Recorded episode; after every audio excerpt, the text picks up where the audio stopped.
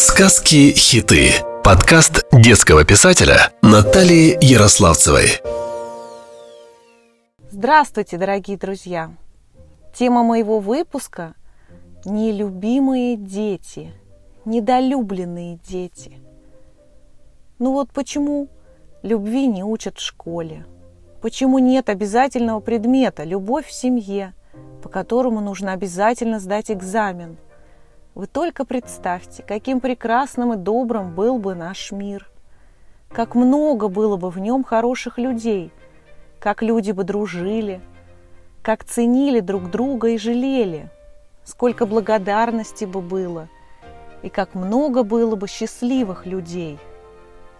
Психологи много говорят сейчас о комплексе недолюбленного ребенка или синдроме нелюбимого ребенка – Сегодня я буду много пояснять на своем примере. Буду с вами откровенна. Эта тема мне близка и была болезненной.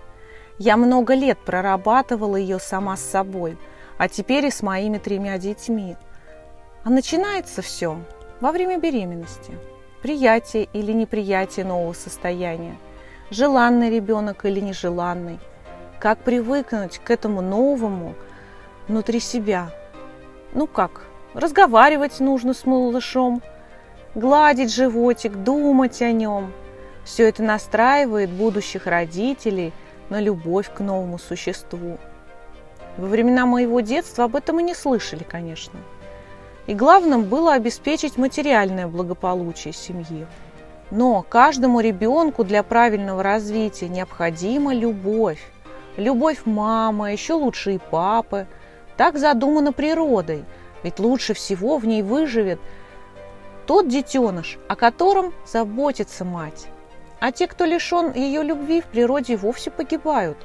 Поэтому самкам дан материнский инстинкт, а детенышам потребность в ее любви. И это требует много сил. Но отдача стоит того. Жили-были мои мама и папа. Мама красивая аспирантка и папа перспективный молодой мужчина. Они были молодые, были горячие, не зная, как строить свои отношения, не понимая, как это может отразиться на маленькой, одинокой девочке. Мои родители ссорились, били посуду, ругались до слез и громких криков, а мне казалось, что рушится мир вокруг. И мне больше ничего не хотелось, ни спать, ни играть, ни читать. Мама и папа расстанутся. Мама и папа ругаются, я им не нужна. И так было всю мою жизнь. При этом они вместе и сейчас.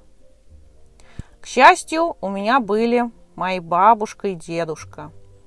Они жили в маленьком городе Мичуринске в Тамбовской области.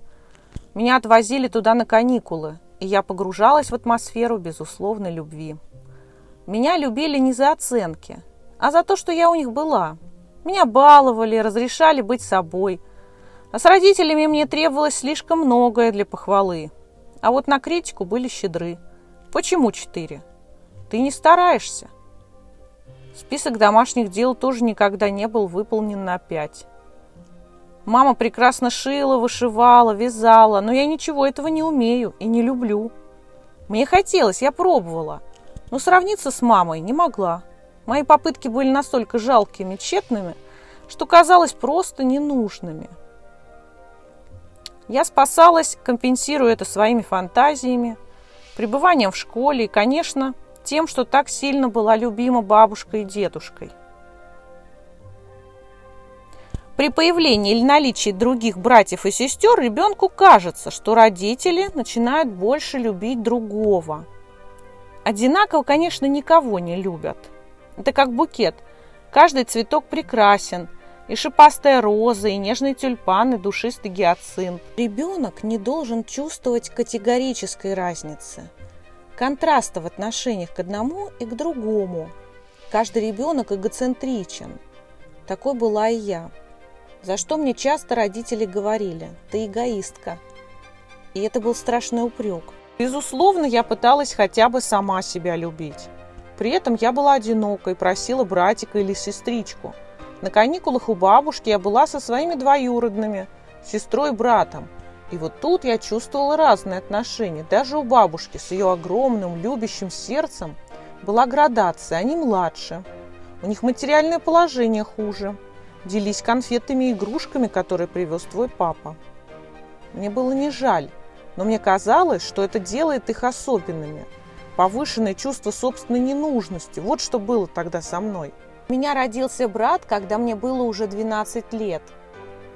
В это время родители и вовсе переключили всю любовь на него. И в это время они решают отдать э, мою собаку, нашу собаку, тете, потому что опасались развития аллергии на шерсть. Для меня это была тогда такая травма, но через полтора месяца собаку забрали. Она тоже страдала и плохо себя там вела. Бывает, к сожалению, малыша не любят вообще.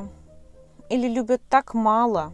Возможно, это была незапланированная беременность проблемы в личной жизни матери, нежелание отца стать папой или мужем, усталость от родительского труда. Ребенок чувствует, когда его не любят. Это делает его несчастным. Вы удивитесь, но статистика не врет. Не все родители любят своих детей. И речь здесь идет не о каких-то исключительных случаях. Нелюбимым может оказаться ребенок родителей любой профессии – с любым уровнем образования и дохода. Такие родители могут быть, выглядеть благополучными и даже процветающими. Они могут обеспечивать ребенка всем необходимым, предоставлять ему наилучший уход, возить на самые лучшие курорты, заваливать дорогими вещами. Они могут делать для него все и при этом не любить они делают все это для ребенка, потому что так положено. Казалось бы, что плохого в таком стереотипном поведении, если оно хотя бы дисциплинирует родителей? Но из-за существования стереотипа возникает нехорошая ситуация. Недолюбленный человек подсознательно чувствует, что родители его не любят, а поверить в это не может, потому что мешает установка – Родители любят своих детей. За это возникает чувство вины. Как я могу так думать о них, ведь они столько для меня сделали? И я перечислю основные признаки и последствия недолюбленности, то вы непременно найдете их в себе и в своих детях. Конечно, все дети разные. Один будет молча страдать из-за недостатка родительской любви и внимания. Другой будет плохо себя вести, хулиганить в школе – привлекая к себе, ну, хоть какое-то негативное, но все же внимание. Может пострадать интеллектуальная, познавательная сфера. Возникают проблемы с памятью и вниманием ребенка на уроках. В сложных ситуациях уже ставят диагнозы, мозговая дисфункция, синдром дефицита внимания, логопедические диагнозы – задержки психического развития. Также синдром гиперактивности. Недолюбленные дети не любят и не принимают себя. Сильно страдает самооценка ребенка. Уж если и родители меня не любят. Они не уверены в своих силах, боятся препятствий. Самое ужасное, что это приводит к тому, что их начинают обижать другие дети. Из-за недолюбленности девочка не принимает в себе женщину, а мальчик – мужчину. Вдруг я родился не того пола, и поэтому меня не любят. У недолюбленных детей очень часто отсутствует либо снижена мотивация, он не видит смысла в учебе. Ребенок начинает нарушать социальные нормы, правила поведения. И, конечно, между родителями и, и ребенком уже нет доверия. Ребенок не делится своими секретами, не воспринимает советов взрослого и, что совсем плохо, не обращается за поддержкой. Ребенок слишком часто чувствует себя лишним и ненужным. Это делает его несчастным. В результате может страдать не только психическое, но и физическое здоровье ребенка – Во время болезни родители уделяют малышу больше внимания, чем обычно. Поэтому малыш готов болеть, лишь бы дополучить ту любовь, которой ему не хватало в здоровом состоянии. Например, я в детстве очень много болела. Мама и папа в такие моменты пугались, бегали вокруг меня, переставали ссориться, возили меня к лучшим докторам. Мама бросала свою аспирантуру и работу, и готовила вкусняшки, была со мной, играла, читала мне. Самое странное, что нелюбимые дети уверены, что раз родители плохо с ними обращались, виноваты они сами. И осознание, что дело не в них, меняет все. Это он виноват, что упрямился, был слишком эмоционален, а вот если он исправится, то мама непременно полюбит его снова. Это жуткое чувство вины. О, я хорошо и сильно его помню. Я винила себя и в том, что родители из-за меня ссорились. Замкнутый круг. Детям начинает казаться, что причинять боль другим – это нормально. Будучи детьми, мы верим, что наша семья похожа на любую другую, что так устроен мир.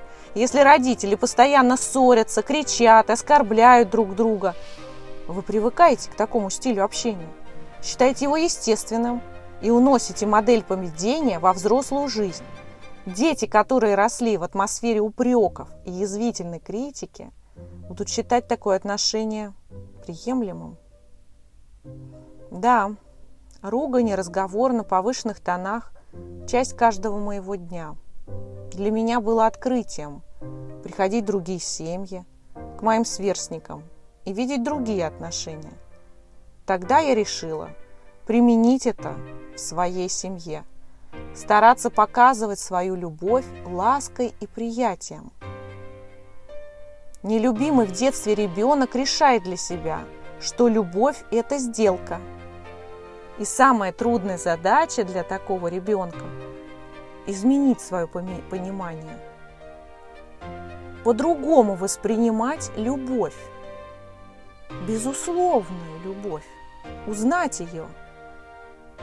Дети токсичных матерей усвоили. Любовь обусловлена. Ее нужно заслужить принцип услуга за услугу. Ее могут и без промедления отнять.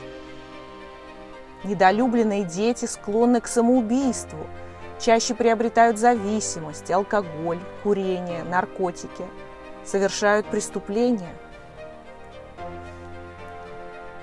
При появившейся возможности такой ребенок уходит на улицу в компании к сверстникам, которые его понимают и принимают таким, какой есть, уважают, разделяют его интересы. И тогда родитель теряет авторитет. Родителю остается лишь воздействовать насильно, заставлять, угрожать. Так и появляются трудные подростки. А ведь на самом деле это их родители трудные, так как по какой-то причине не исполнили свой долг, свою обязанность как нужно и запустили проблему. Трудный подросток это всего лишь одинокий, несчастный ребенок, которому требуется любовь и внимание родителей.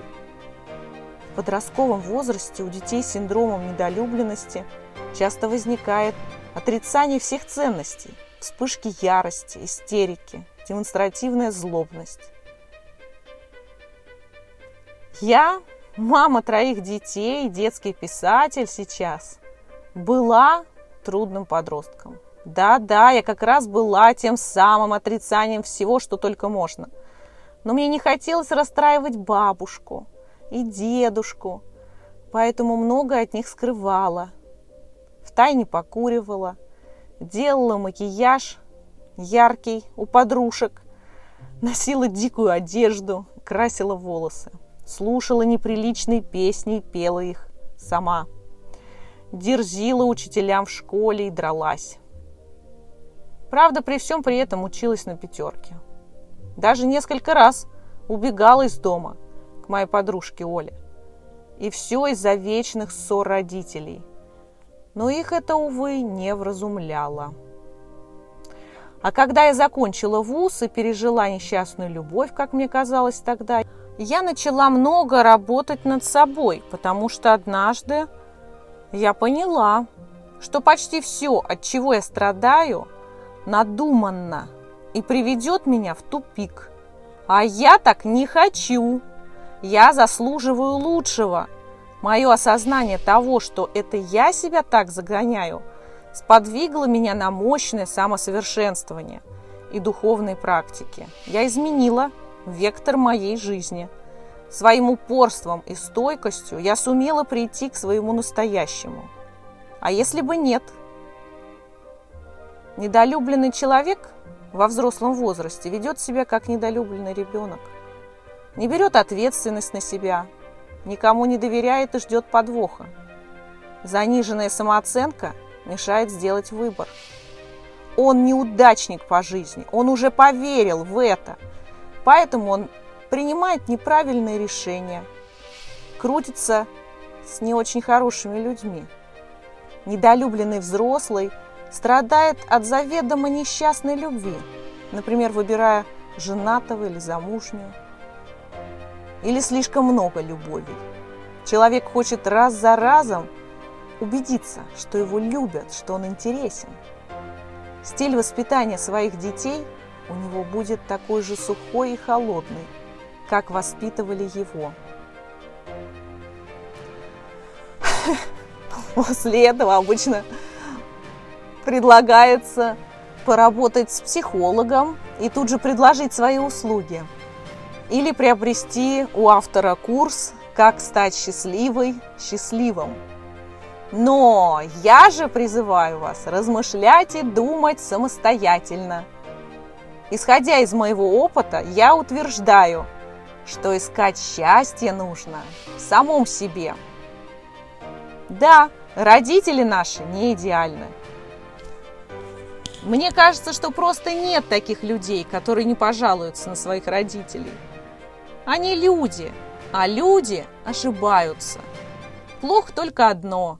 Некоторые не признаются в этом и не исправляются.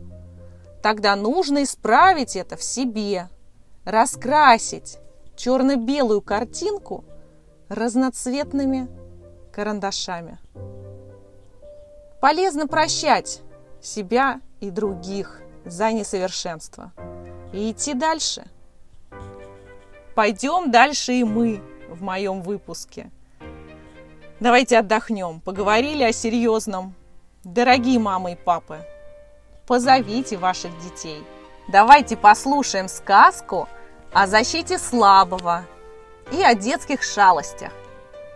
Зардон и Страшилок из сборника «Мамины сказки».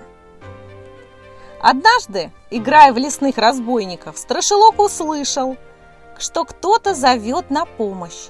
«Помогите! О, пожалуйста, спасите меня!»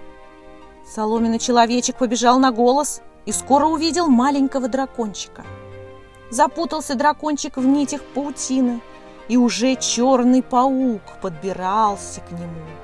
Схватил тут страшилок свою игрушечную деревянную сабельку и разрубил паутину, а пауку пригрозил. Нельзя обижать маленьких. «Спасибо тебе, добрый человек!» – поблагодарил дракончик. «Кто ты? Кто ты такой? Почему?»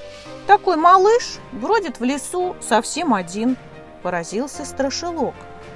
А дракончика звали Зардон. Его папа и мама погибли. Их убили охотники за драконьими сердцами.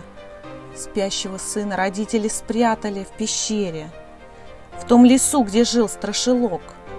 Малышу пришлось самостоятельно добывать себе пищу и выживать, Хорошо, что Страшилок вовремя пришел на помощь. Так он встретил своего лучшего друга. Баба Йога приняла Зардона к себе жить. Был он очень слабеньким и маленьким, но вскоре окреп, поправился, ожил и начал даже шалить, как все маленькие дети. Нрав у дракончика был веселый, озорной. Зардон очень привязался к страшилку, всюду ходил за ним, как хвостик Куда страшилок, туда и Зардон. Друзья не расставались ни на минуту. Вместе проказничали, вместе бывали и наказаны.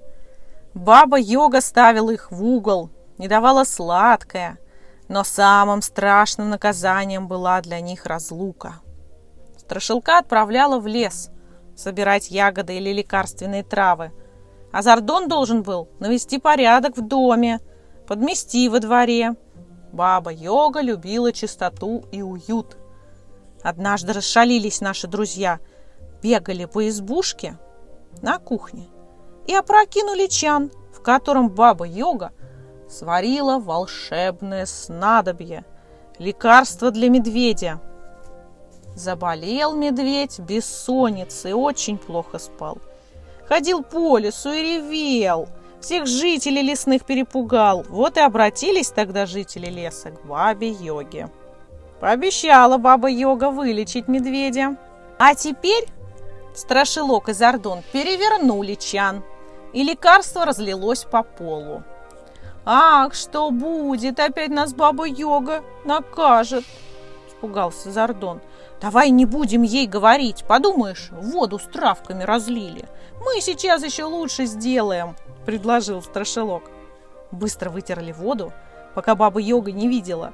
В чан снова налили воды, набросали туда разных щепочек и веточек с улицы – а бабе Йоги не признались в подмене лекарства. Дала баба Йога лекарство Мишке. Выпил медведь такое лекарство и побрел себе в берлогу спать. А сна как не бывало. Хочется ему плясать. Заставил медведь зайцев бить в барабаны, дятлов выбивать дробь на стволах деревьев, а волков петь веселые песни. И таким образом Мишка плясал три дня и три ночи. Никому спать не давал. Очень ругал бабу Йогу. Сознались тогда Страшилок и Зардон, что подменили лекарства. Долго ругалась и ворчала баба Йога.